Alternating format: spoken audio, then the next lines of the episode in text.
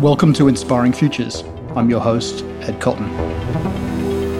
This is a podcast where we talk about the how, what, and why of the future.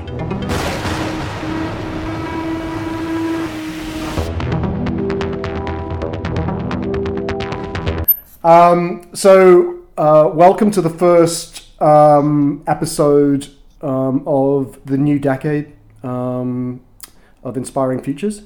Um, I am really excited to have on the show for the first uh, um, part of the year to have Thas Naseemuddeen. Am I getting that right? No. Yes. Yeah? Yes, we're really. You know what? We're so close. We're really close. I'm gonna have. So I'm gonna work a little bit on the on the pronunciation, and maybe in a few months I'll get it absolutely perfect. I'm hoping. Um, and I'm really excited uh, to talk to her because she is uh, one of the very few um, strategists who've made it uh, up to the very very top in agency land, and is the CEO, current CEO of Omelet. Uh, in, our, in our little preamble, I said, Well, in my mind, Omelet is five years old. And Thas corrected me and said, You are how old again as an agency? Fifteen years old. 15 years. Fifteen years young. 15 years young, yeah. Um, and so let's talk. Let's talk a little bit about. Uh, you know, you notice in my podcast, the one predictable thing is I get I get my guests to talk about their background and sort of accelerated storyline through um, how you got to where you are today. Yeah, absolutely. So, so my story, I, I'm Canadian. So I guess the story begins as a Canadian transport in Southern California. Uh, so I went to university in San Diego, and I moonlighted as a figure skating coach, which is another thing that tends to surprise people. um, it's always a great new business opener too. It's like, well, I used to teach figure skating. I'm sure I can make this room happy as well. If I can, if I can teach a bunch of toddlers. So uh, it's a really, it was, it was a great experience, and I, I went through of developmental psychology um, in in hopes of becoming a child psychologist. And I think uh, by the time I got to the end of that, I realized that it, it wasn't necessarily for me. Um, it was a really kind of interesting but challenging career path. Um, so, as many, I decided to go to business school to try to figure some things out. Uh, one of the one of the places where I think I was first exposed to marketing and advertising is honestly as a career path. Um, I'm a first generation, you know, parent of immigrants who never my my my career kind of choices were are you going to be a doctor are you going to be a lawyer maybe you could be an engineer uh, so the idea of Anything else? Anything else? Don't bother coming home. it's uh, to this day i mean I, I may be the ceo of an agency but my mother is still waiting for me to go to medical school so i told her this year i'm like maybe this is where maybe this is where this conversation ends but um, i you know it's it's a it's a really interesting thing to be exposed to create creativity as an industry and as like an actual space where you can build and grow a career. Uh, so I was really fortunate to be able to be exposed to that in business school. And I actually got an internship at, an, at a small independent advertising agency in San Diego, uh, which then parlayed into they're like, you're really good at research. You know, you like understand how that you're, you're a good writer. How some of those basic skills seem to come to, to light as I was also answering the phones um, at this agency? And eventually they were like, you should just be a planner. I'm like, what's that? Great. That sounds great. I can use my research skills. I can kind of use some of my psychology background and that kind of insatiable curiosity in how people think and why people do what they do. And I'm like, that's a job. Great, I will take it. Uh, so that was sort of the beginning of it all. And I was at that indie agency for, for a good four years. And I had a really great um, few mentors who really helped expose me to kind of digital and what social media was and the potential of all of that. Um, whilst my agency was was definitely not that, um, I was really interested in it personally about what it could do to the world of communications and the world of connection. And honestly, for myself, I was able to connect to some really incredible people via Twitter. Um, I was part of that kind of Twitterverse of, of strategies past strategy years past. And i think it was really it was really lucky because i got to connect to, to people that were way above my pay grade and engage in conversations uh, with people who if i was at a big agency i would probably never get to talk to.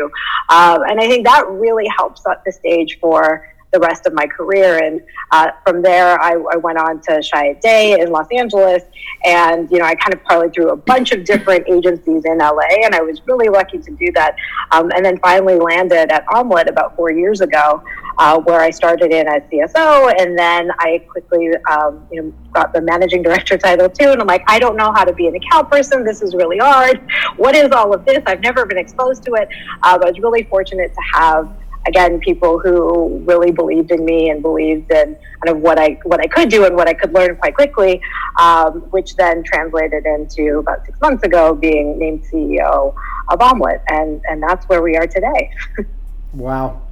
So what has been what has been obvious question here? What has been the biggest learning curve as you took on the CEO mantle? Well, I think it's really interesting because our industry and, and this is something that I've become very passionate about, even outside of, of all this, is the idea of the business of creativity and the business of advertising.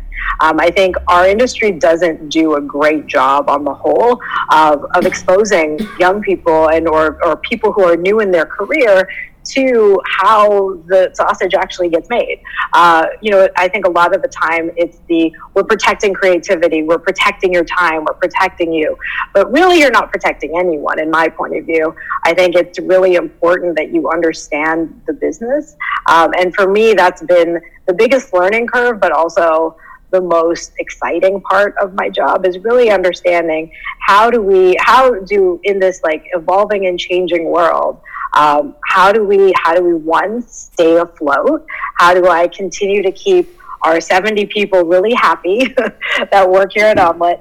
Um, and and it's a it's a very different kind of responsibility. And I think that as so much of our creative workforce goes out freelance and starts their own companies, you, we're not we're not equipping folks with the best knowledge of how you do all how you actually run a business. Um, and it's not to say that every single person in an agency needs to know about EBITDA and all of those all of those fun financial terms, but it is important to understand kind of how and why management makes the decisions it does uh, based on a lot of the times based on financial situations that you're put in. And it's not easy running a business. And i think that you know we are where i can just see so many people kind of again joining the joining the independent agency world without the, the grounding in how to run a business uh, that you know we we really are doing a bit of a disservice uh, to all of ourselves. But I, I, think that's the I think there's a great there's a huge amount of potential in really starting to teach and make that a part of the agency experience. So is that is that something you actually formalize? Is that yeah, so so it, I'm really I, again very fortunate. My executive chairman, who's who was our former CEO, had instilled this in the agency for years. It's one of the you know one of the the lovely things about being really really very independent and quite transparent is we all most everybody from the most junior creative here to myself um, were taught very early on in quarterly meetings about things like EBITDA and why it matters and why and why we have to be financially healthy in order to sustain a business.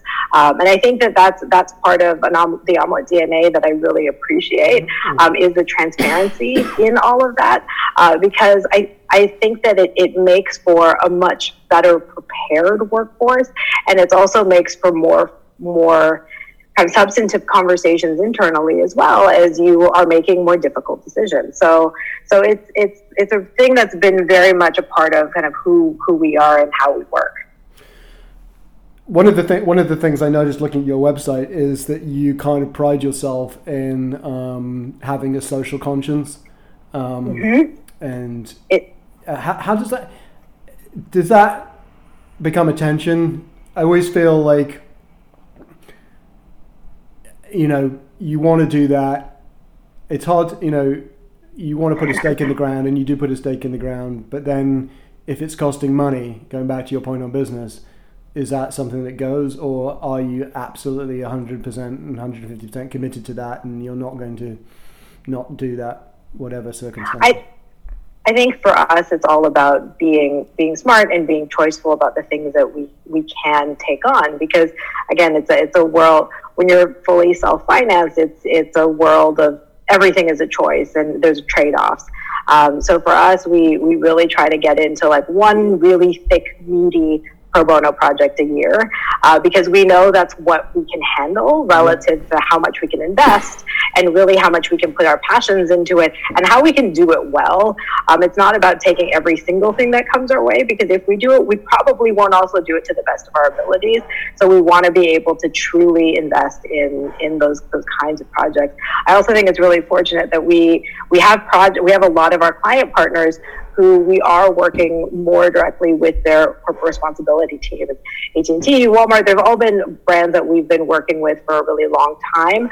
Um, and that's what we also happen to get paid for is to work within a space uh, that for us is is really telling telling the stories of the things that they the good that they they do these big brands can do in the world. Mm. Um, so so that side of us have always been a part of it. I remember when I joined Omelet, one of the things that was the most exciting was this um, fully self-funded documentary that we did called License to Operate, and it was before it was before my time. Uh, but I remember looking at that, and, and when you think about recruiting tools as an agency, um, it was a Omelet was an agency I hadn't spent, I hadn't heard a ton about, to be totally honest. Um, and and it was, you know, I'd heard little murmurings about it in the LA scene, uh, but I, I hadn't heard a ton about it until I saw kind of the press around this this film, which really explored the the inner city of Los Angeles and and and gave voice to a community that didn't always have one. And I, I really, and for me, that was the heartstring that was pulled that really brought me to Omelet. So, so that investment that, and it was a very big investment for a company our size to take on the full production um, of, of that. Uh, but it was so worthwhile and it's something that we're so proud of and we're still connected to all to, the, to that team and we are still doing things with them. So I think that's been really a great, it's a great example of how things that are for good can really kind of also help grow your business um, and grow your brand. Uh, and so, so for us, it's been you know a really and and the the way you do it is you do it authentically and you do it in a way that's that's never you don't do it just for the just for the press headlines or whatever you you do it because it's the right thing to do. And then if it's a great, and if you make something beautiful, if you make something amazing, uh, you then get the you know you get the the added benefit of perhaps you know hitting the LA Times or something like that. Uh, so so for us those those for good projects are really part of our our business and our, our DNA. Yeah, that's that, that's that's really interesting. And and you, and, and you think you have people calling you because of that or wanting you to I it's, it's interesting. We I was in a new business meeting with with the Fortune 20 company, and we, as we were going through the case studies, uh, one of the, the CMO actually mentioned, she's like, "Are you a are, are you a for good agency?" Hmm. And I remember sitting in the room being like, and we completely not conscious of it. I'm like, "Oh wow, I guess our case studies really do read like that." And it is it is a part of the work that we've we've made. Um, but technically speaking, we're not a for good. We are a for profit agency. Um, we're, we're we try to do as much good with the with the spaces and the platforms that we have. Uh, but I, I do think it's been really worth the not only not only people from um, you know, from a recruiting perspective, but also from a business development perspective. There are a lot of brands who, who truly believe in this kind of communications and marketing um, that really kind of get attracted to, to what we can do and have the kinds of stories we can tell. Mm does being in Los Angeles give you a certain flavor to the type of client? I mean, is entertainment the industry something that you have a gravitational pull towards? I mean that's it was it was omelet's roots was really in in entertainment. Um, it's really interesting because I've had my experiences at my at other agencies in the entertainment world, and as a strategist, it's always a challenging space because I will say probably five eight to five years ago, when you would walk into a room of you know uh, entertainment executives, and they would look at a strategist and be like, "What on earth are you doing here? just give me the ideas, just give me the work." Uh, we know, we understand our strategy, we know what we're doing. I think the the world has changed, particularly with the Netflixes of the world, the Amazon Studios, obviously of the world, just all of these kind of more tech focused brands coming into the content space. I think has changed the landscape slightly from just kind of the Fox Studios or 20 or Paramount Studios and things like that. Um, so I think that there, there's always an inherent pull to that. Uh, part of my being here at Omelet has really been about diversifying um, and getting into things like financial services and tech and um, other spaces that we haven't necessarily played in before, uh, because I really do believe our talent is, is their their talents are well used within those spaces, not just entertainment. Um, gaming is another thing that we have been very, very much attached to as an agency, particularly mm-hmm. in the last five years, mm-hmm. um, which which is obviously a huge and growing space. And one of we, we work with Google um, Stadia on that, which is again kind of changing the world of of that intersection of gaming and technology, uh, which is really exciting for us. But I think it's also a bit of a metaphor of kind of who we are and kind of how we've evolved from just being kind of the entertainment agency into being something that's much more kind of holistic in in how it looks at brands. Mm-hmm. Um, what about other offices? Opening other offices? Um, I spend a lot of time in New York. As many people know, I, I, you know, we have we have we have a few clients out there, um, which is great. So I think New York is obviously a natural expansion. We've also thought about how we can tap talent internationally as well, and that's an initiative that we are are looking into this year.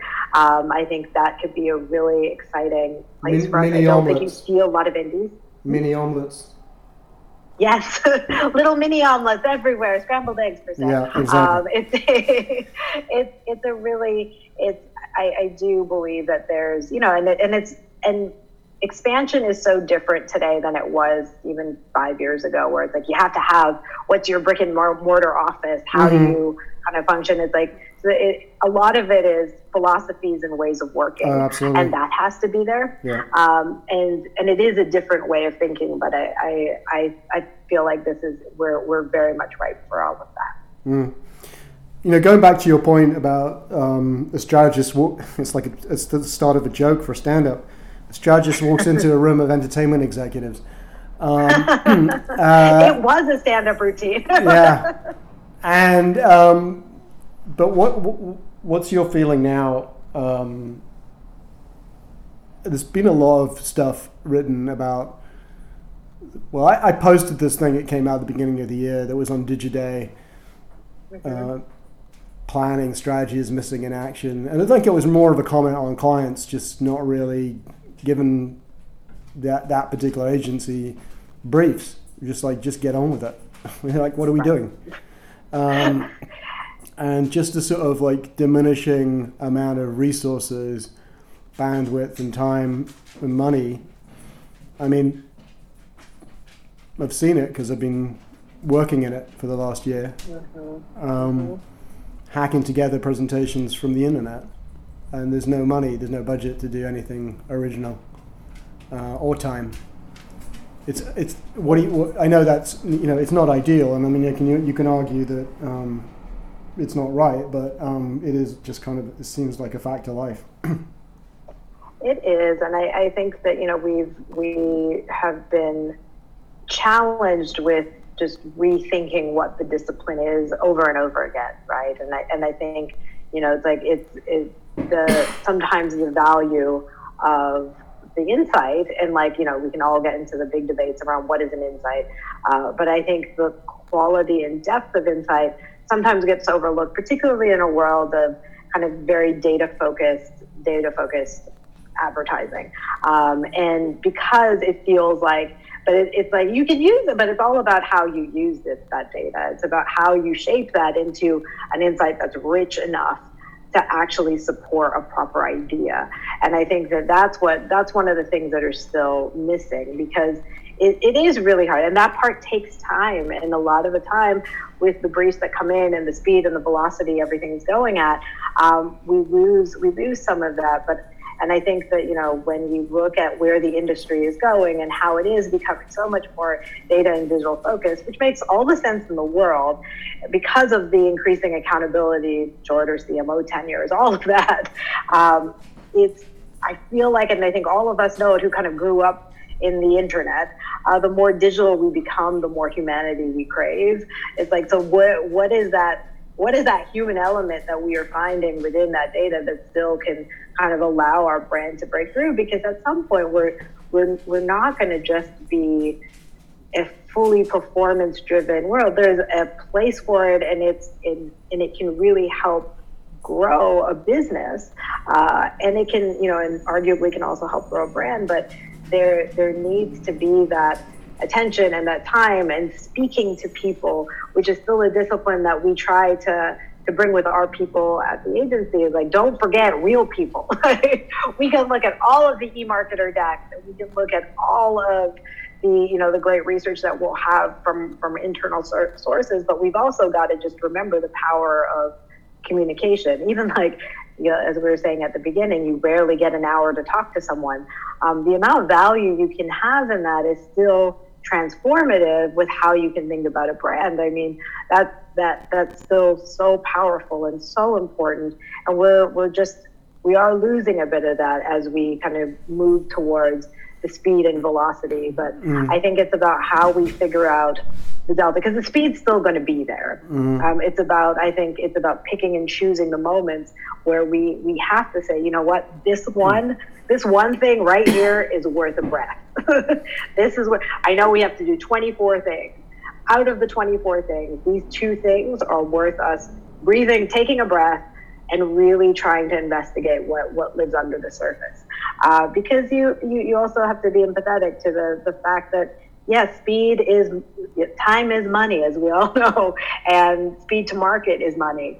Um, that's how a lot of our clients are thinking about things but there are going to be those moments where like you, you actually need to take take a little bit of time and and really figure this out in a way that's robust and meaningful and and can can make your brand famous yeah and i mean i think you know i think that's, that's something have you have you um got hold of and I'm, and I'm recommending you get hold of it if you haven't um this this book by one of the guys at system one called lemon no. Um, absolutely fantastic piece of work. It's um, a sort of analysis of advertising, um, of recent advertising, and this whole idea of left brain versus right brain. Mm-hmm. And, and, basically, you know, we are we are rapidly moving into it. You, if you analyze, if you know what left brain cues are, and you know what right brain cues are, mm-hmm. advertising is packed with left brain cues right now.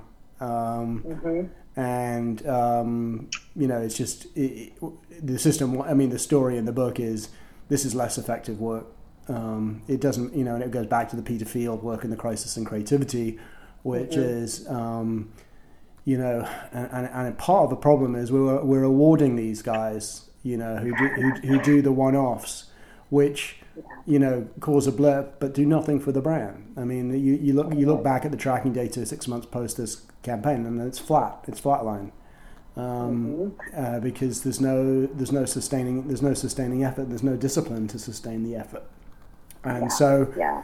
you've got um, you know you've got these these, these real challenges because. Um, increasingly with the performance driven growth hacking mindset, you've got people asking for the ads to do something like, you know, money off or call Peloton, call Peloton or whatever it whatever it is. I mean, they're increasingly becoming direct response, and I think if that's so much part of the brief, I think that really impacts what you can actually create and how you create, um, because you, you, you know you, do the limit. You know, it's kind of it's some it's somewhat challenging. Yeah, I, I agree. It's a it's it's it's not our business is not getting any easier. I think you know we you always see the the things around like oh AI will be able to do this stuff, and I'm like to some extent to make some of those banner some of that banner copy, I'm sure AI will do a completely adequate job um, at at things like that, but. But you also look at like the the idea of being able to commit to an idea or the idea of a brand really being able to stand for something, um, whether it's a for good thing or just a being a brand, um, it is it's just so challenging to to get that to, to happen nowadays. Um, and it is. It's like there's part of you that just gets really bad about it, and then there's the other part of you uh, that has to kind of pick yourself up and be like, okay, well, how do we change this, or how do we how do we demonstrate the value uh, that brands can really make when they commit to something. Um, I agree. It's really hard in a very stunty world um, from from a from a brand perspective to to get there. But I I believe that it, it's still possible. Yeah, I mean, obviously, you, you know, I mean, it, it's interesting. I mean, I had a conversation with a massive, the marketing team of a massive company, and uh, they said, "What do you think of our work?" And I said, "I haven't seen it. I don't see it. It's just invisible. It's you've narrow cast yourselves to death. You know, mm-hmm. uh, and and your brand. You know, what is happening to your brand? You may not be seeing it on your tracking study immediately, but you must be eroding your brand." Um, and I think I think a lot of big companies, and I can I, and I know because I'm reading I'm reading about it, are having you know are going to this, and it, you know it was a little bit in the Faris uh, and Rosie podcast, but 2020 is a year of creativity. Um, I, I, think people are starting to take a long hard look at what all this narrowcast targeting is actually doing for their brands and you know, you've got machines. I mean, you could basically have machines run this show. I mean, they, yeah. I mean, they can they can write the copy, they can place the ads. You just need to, you know, stand back and go spend the afternoon, go spend the afternoon on the golf course. But I, it's all it's all blending into a, a mash of nothingness. You know, yeah. Uh, yeah. there's nothing there's nothing particularly startling. Um, it's increasingly ignored. Um, and I, and I think there's I think there's work to be done to educate clients what actually is happening out there, and, and it needs to be sort of a jujitsu strategic move to say, okay, you know, you, you, think aside from the ethics, which I think is fascinating. You know, you've got mm-hmm. people calling you saying you want to do a purpose-based campaign, and it's guys, guys, you're advertising on YouTube.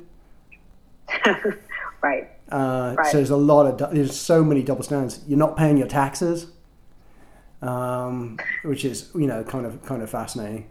Um, well, and, it, and it's interesting because we I remember you know years and years ago when you know we when this this whole idea of like doing versus saying was was such an important part of kind of how I learned about great what great work could could be and could do. It's like you've got to walk the walk before you talk it, and like that's and I feel like some of that it's not that it's gone away. It's just the the idea of like those meaningful actions and really demonstrating, which is where some of the brands that we remember the most now are brands that don't necessarily do a ton of advertising, like the Patagonias and the REI, which does do advertising, but but ha- still has that. You know, there's it means something, and it's not just about and and you know I'd be amiss to say that it's it's just it's just purpose driven brands that matter. Obviously, I, I believe that there's you know there's there's a wider aperture than that, but that idea of, of really doing over saying, um, it's it's something that I think a lot there was a lot of rhetoric around it. A lot of us talk about it, but I don't know how much it and and it's a hard thing to sell to a client because it's much easier to just say to just say the thing versus actually acting on that. So yeah. so I think that's you know a well, challenge I mean, to all of us. Yeah. I mean, I do think it's interesting that you look at a you look at a company like Unilever, and it, when it has, you know, it's asking each of its brand managers to put a sustainable living plan in place for each brand. And you know, and I think the the, the former CEO um, was, you know, if you don't have one of these, then we don't probably want the brand in our portfolio. So okay. it becomes sort of integrated, and um, you know, I sort of think it's I think it's sort of fascinating that you know Dove has been super, you know, pretty pretty damn consistent. There's a lot of good mm-hmm. work over the years under a purpose-based platform Absolutely, and I. And, whereas and Procter and Gamble, Procter and Gamble, like a girl, they did one. I mean, maybe they, I think they come back with them, maybe come back with something else. But I mean, it's like they did one thing. Um, yeah, they and they're so good at saying it though. I mean, P&G is repeated. They've done such a beautiful job with the talk and really kind of getting these these different. Yeah, they've, they've focused on different issues and and uh, done efforts against them, but I'm not sure against mm-hmm. each of the individual areas whether they've actually delivered a level of consistency. Yeah. Um, yeah, it is. It is really, really interesting. And I think even when you look at Dove's um, involvement in the production of the yesterday Oscar-nominated um, animated short hair, yeah. um, which is an incredible, you know, and it was it was an relatively, it was completely unbranded. Um, and I only honestly first heard of that was actually sponsored by Dove yesterday.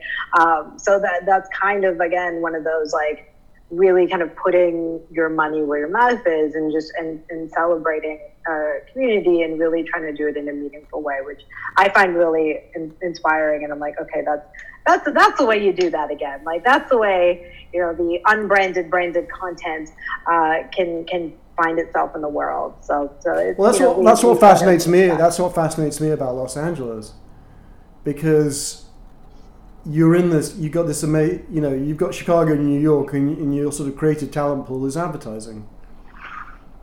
You know, your, yeah, your, your creative talent pool out there is just enormous, and it's you know, when people making three hour, you know. Um, superhero epics to people making beautiful 20 minute short films about the Surfrider Foundation.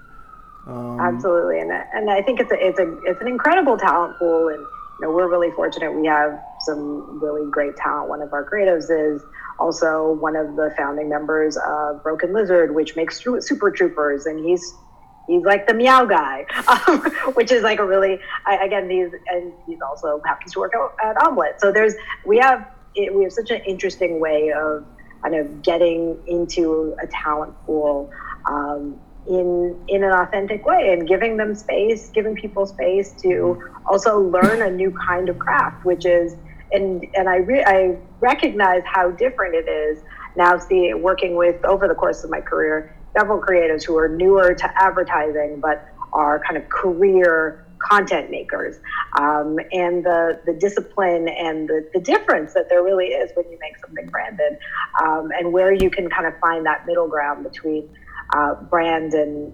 unbrand. right. Yeah, no, absolutely. And you know, I don't know if you I don't know if you read that thing. I haven't seen it. There was a big story in the New York Times at the weekend in the magazine. This sort of it was the Renault Clio thing. Did you read that story? No. Well, it sort of talked about this sort of branded lifestyle internet piece of content that doesn't really mention the brand and is just mm. being pitched to sort of is it the future of advertising? But the kind of the author of the piece kind of said, well, I don't really remember it, who it was for, and how, and it is for Renault, and half the audience who viewed it are in the US, and you can't buy a Renault here. Right. right. But I mean, there is this, there's, I, there's just kind of huge. It seems like there's this huge opportunity because everyone everyone can agree that the television commercial or the the video or whatever that is is a very powerful emotional thing that you can't nothing nothing can compete with it in terms of its emotional mm-hmm. power. And then you got the I'm sorry at one side other end of the scale you've sort of got the digital banner, and um, there hasn't really been the creation of this really interesting hybrid.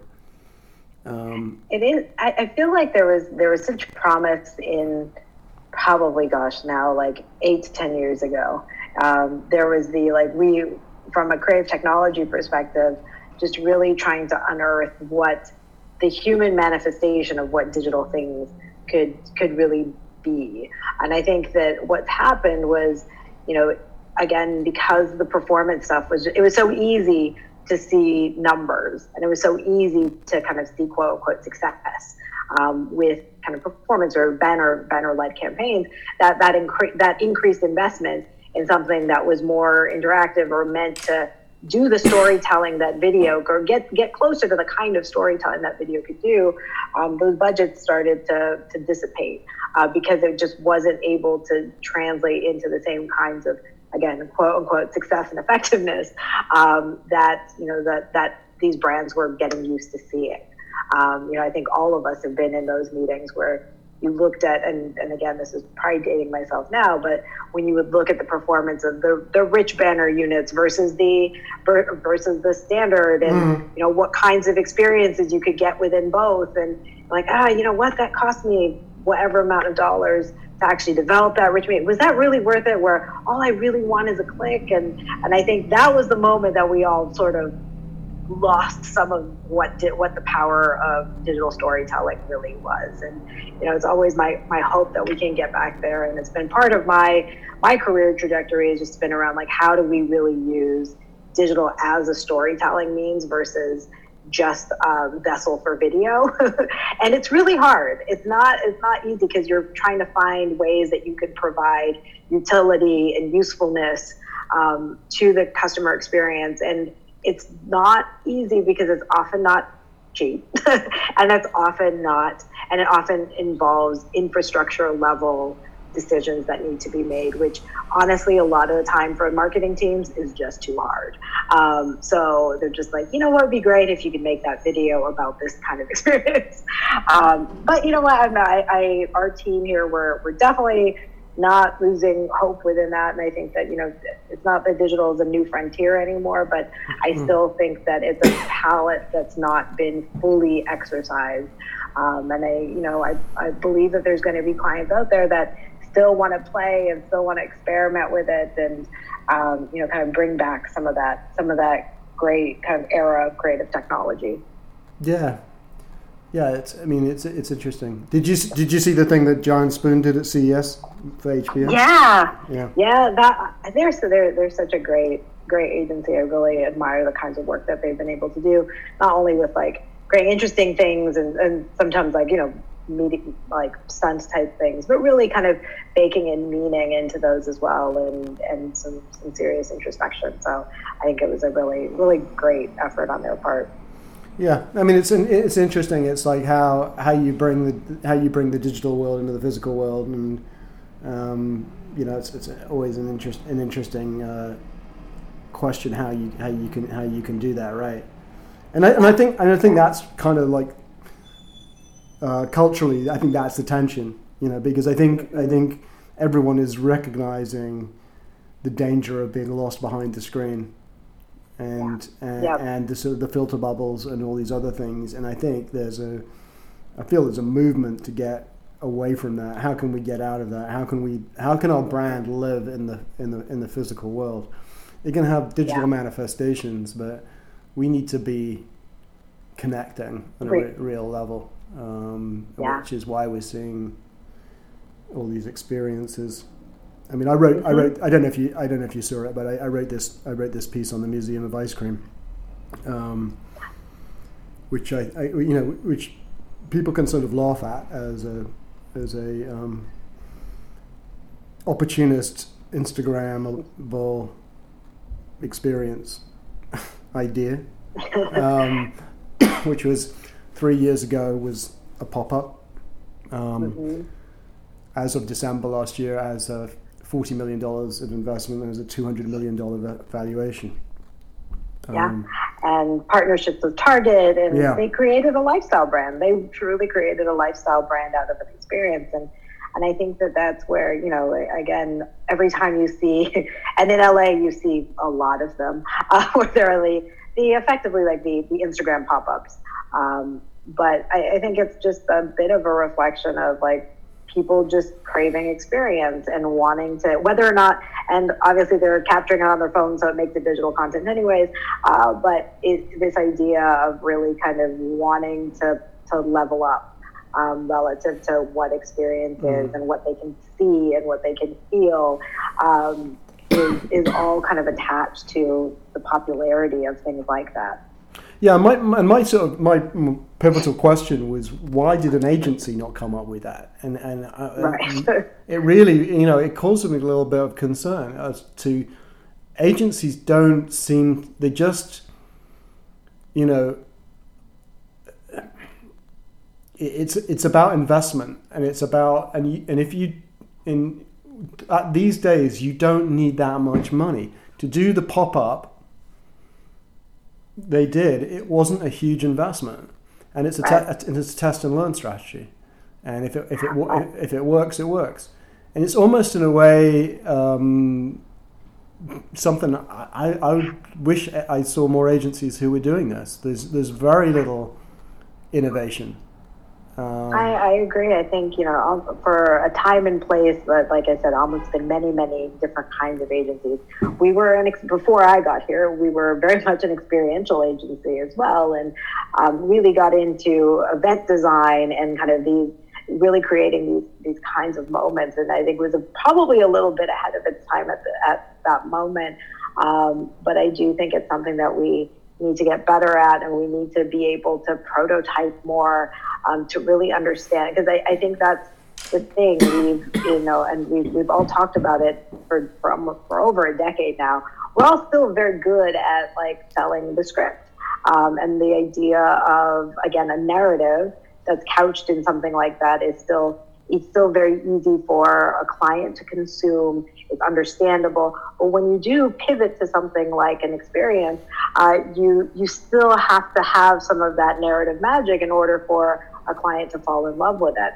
So so there's a there's a slightly different. You kind of just have to tweak the way you think about what it is. Well, also um, also also from a business model, it may not be for a client. It may just be exactly. for you. You know, if it's exactly, and then that becomes a different proposition altogether.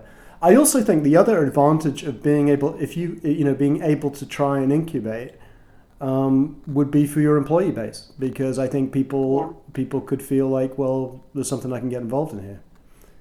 Um, Absolutely, and I think that that's you know those are the things that differentiate you. Like I always think about our market in LA, like New York Chicago are very competitive for agency folks. And like, how do you make yourself, you know, part of part of what we are is, is we are. I'm always looking for the entrepreneurial, creative, um, creative or strategist or creative human mm-hmm. being. Mm-hmm. Um, it's it because entrepreneurialism is really important to who we are, and because we are building our own business here, we're we're we're we're creating something. And the idea of anyone can have an idea and we will support it and we will help run with it is part of what we've done for, for ages. Like, and and it's not something we necessarily advertise a lot of, but yeah. I think that when people get here, they realize that that's part of like, oh, that's a really interesting idea. Yeah, sure, we'll try. Well, we we have something called Omelet Originals here, where we are, we invest in some of our originals, uh, original content and kind of storytelling that our people want to do on their off hours. And you have mentors that are built into the company who have worked here for years, who help you develop things. They shoot in the office because we have kind of a funky looking space on the weekend. Mm-hmm. And, and that's sort of the, that's, that's, that's again just another way for us to allow creative people to really kind of flourish and and within you know obviously the controls of how how business used to run but that's it's it's a part of our it's a part of how our story comes to life when you said oh, just rewinding a second you you used the phrase creative entrepreneur or strategic mm-hmm. entrepreneur mm-hmm. Mm-hmm. do you mean that as a state of mind or do you mean that people who've actually sort of set up so a business in a, in a, in a way. Maybe it's a, maybe it's more of a following or built something. They built something. At least, yeah, is, that what a you're looking for? A, yeah. a bit of both. Honestly, I think it's a mindset that we're we're mining for uh, because again, you're an agency of seventy people. We all do the work. Like I still, I will write a banner brief if I need to. I will write a banner. You roll your sleeves we up and, and do it. Yeah and it, it's a part of what we need you that roll up your sleeve and kind of get get into the work and really be passionate about it is something that we look for um, but we also have people who have started their own businesses who you know to varying degrees of success and like i said we have um, uh, the, one of the fellows from Broken Lizard here, um, and then he may have to leave for a few months to develop the show or develop the movie when he went out to develop Super Troopers 2. Um, and and we we have we try to build that kind of flexibility in. So we do have people who really appreciate the idea of like building their own kinds of business, and and I think it helps with our clients as well because when you have people who really understand um, the the dynamics of of running a business and all the facets that come around, I think you get a much deeper empathy that with with clients as well. It's like, oh, you know what? You're not just thinking about this one thing. You're not just thinking about this what five seconds of a spot. You're thinking about the much bigger impact that it has to to your business and your people. Um, and I think that kind of empathy is really really important for us. And really, it's about kind of being a grown up about being in the creative industry. and it's it's not always a popular thing to say, but um, it's it's it's important. Yeah, no, no, that makes sense. So um, we're still in the month of January, which gives me license yeah. to uh, ask you for predictions um, oh, for 2020. Um, what do you what do you what do you think we'll see? I mean, I'm giving you I'm giving you a free reign culturally, socially, Um, yeah. Politically, land, you know, whatever you whatever you want to predict, whatever you're brave enough to predict in the unpredictable well, world yeah. that we live in. Did you did you read? There's another good thing to read is um, William Gibson, who's now the grand age of 71, just published his latest book. Um, in, a, in an article, he uh, in the New Yorker, he, he said um, he was halfway through writing a book when 9/11 happened, so he had to throw that book in the trash. And then he was halfway through writing another book, and Donald Trump was elected, and he had to throw that book in the trash. So Yeah. predictions predictions are hard, but you can let's see what uh, see what you might th- be thinking about from the, let's let's focus on the industry and, and, and Yeah, I business. think, I, you know, I think we are in a year. of 2020 is going to be a year of lots of transitions for for a lot of things. I think politically, you know, we we have charged people. We have charged. Uh, it's going to be a very crowded space. Um, I think for our industry, so we just we, we are even talking to clients. Everybody, we just have to be mindful of the space in which we're entering, regardless of you know, what side anyone falls on. Um, it's going to be noisy. Yeah. Um, I also think that, that that will, you know, as always, I think performance and data are going to be parts of the story. I think more and more, though, clients are asking themselves the brand questions and how does brand get integrated into this performance marketing mindset is going to be something that we all answer to. I think the you know the idea of in-house agencies, which has actually been a, very much a part of kind of our agency's growth as well. Um, we have embedded employees in some of our with some of our clients. Um, and I What does think that What does that look like? You mean going to- sending sending your team over there to work? Yes, so we, we actually hire we hire locally, but we hire through the lens of Omelet, not through the lens of solely that client. Yeah. Um, so and you know we've we've transitioned folks to, to come over to the West Coast after their their stints um, in some of our clients, but it's this idea of like collaboration at scale. I think is going to be more and more important. It's something that we see every day uh, as we increasingly kind of see ourselves on the other side of the table. I think for a long time you were, and this is no new news to anyone, but you were seeing kind of the more classic MBA trained kind of mar- brand marketers, and today you're seeing a lot of creatives. You're seeing Ex-agency- people ex-agency people in the room. Agency, Yeah. agency people in the room. So Yeah. it's a it's a very different kind of dynamic that we're going into, and even in the last couple of years, it's, it's been a much more of a shift. And I think for us, it's and we've been really fortunate because of the our just sort of philosophically where we come from. Um, we actually work really well with in-house agencies. Um, we love that process. There isn't the ego of my idea versus your idea. It's our, ultimately everything is ours and ultimately they clients are the ones paying so it's technically theirs um, so everything we do is created in this in this much more collaborative environment we have clients um, come camp out here for a few days um, and work with our teams and it's something that's very normal for us um, and you know uh, i think that it's one of the things that indies are really well positioned to take it take further advantage of because sometimes in the, the bigger, more established agencies, um, it's, it's a little bit more tricky to get that to feel organic. Um, and for, for us, it's, it's, you know, this is never, ideas are not a battle to the death ever. Um, we are here to collaborate and listen and actually hear what our clients are saying. Um, and, you know, again, and, and in those instances, respectfully disagree. That's okay too, but you can only do it if you listen and hear what they're saying first. Um, so that that's I think going to be a big part of, of 2020. I keep hearing more and more clients are like, well, we're bringing this all in house, which I understand from a business perspective, but I also don't think that it means the demise of all agencies. I think it just means an augmented role. Um, in which that we have to figure out how we as an industry fit. Um, I was at the uh, was it AMAs last year when they're like, like, oh, you were there with all the clients when they started talking about the in-housing. Was it scary? I'm like, well, no. I like that. It's just it's an observation of what is happening with our industry, and a lot of it is because they have to. A lot of these brands are forced to create so much content at scale that it doesn't make sense to pay a third party to do it if they're just going to make 55 minor iterations of the same thing. Like that's it's part of the performance marketing mindset um, of having that that that team closer to you.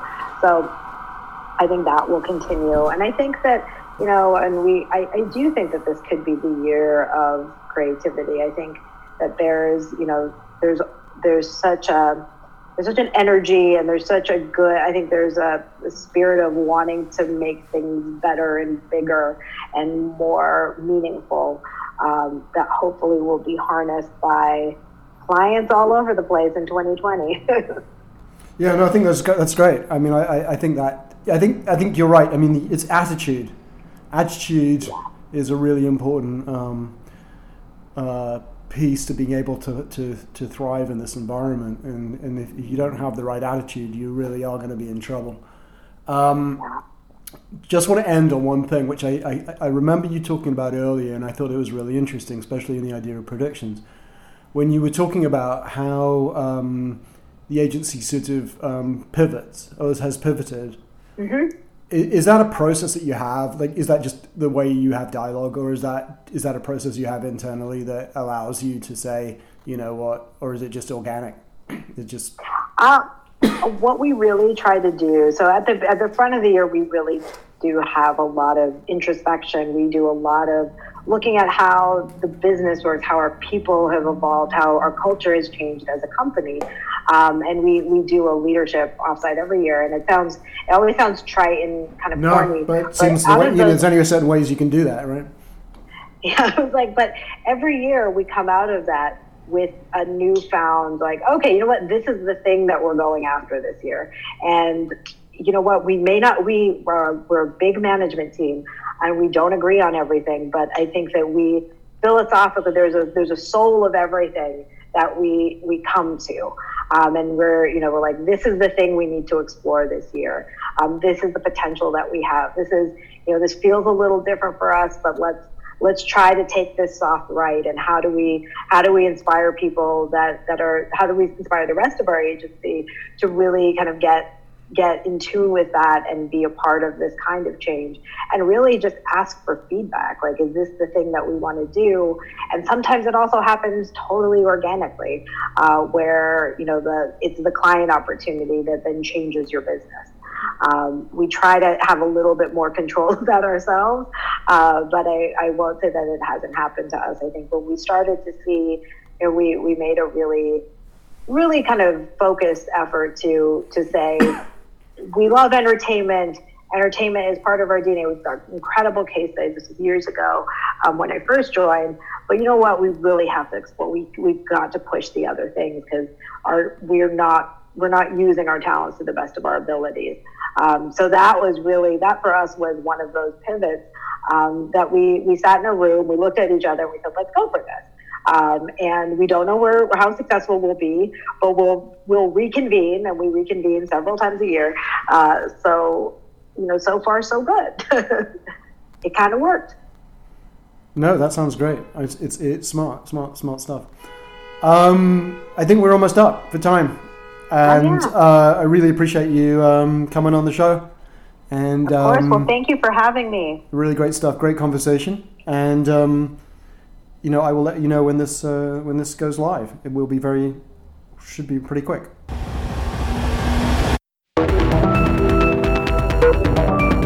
This is your host, Ed Cotton. Thank you so much for listening to Inspiring Futures.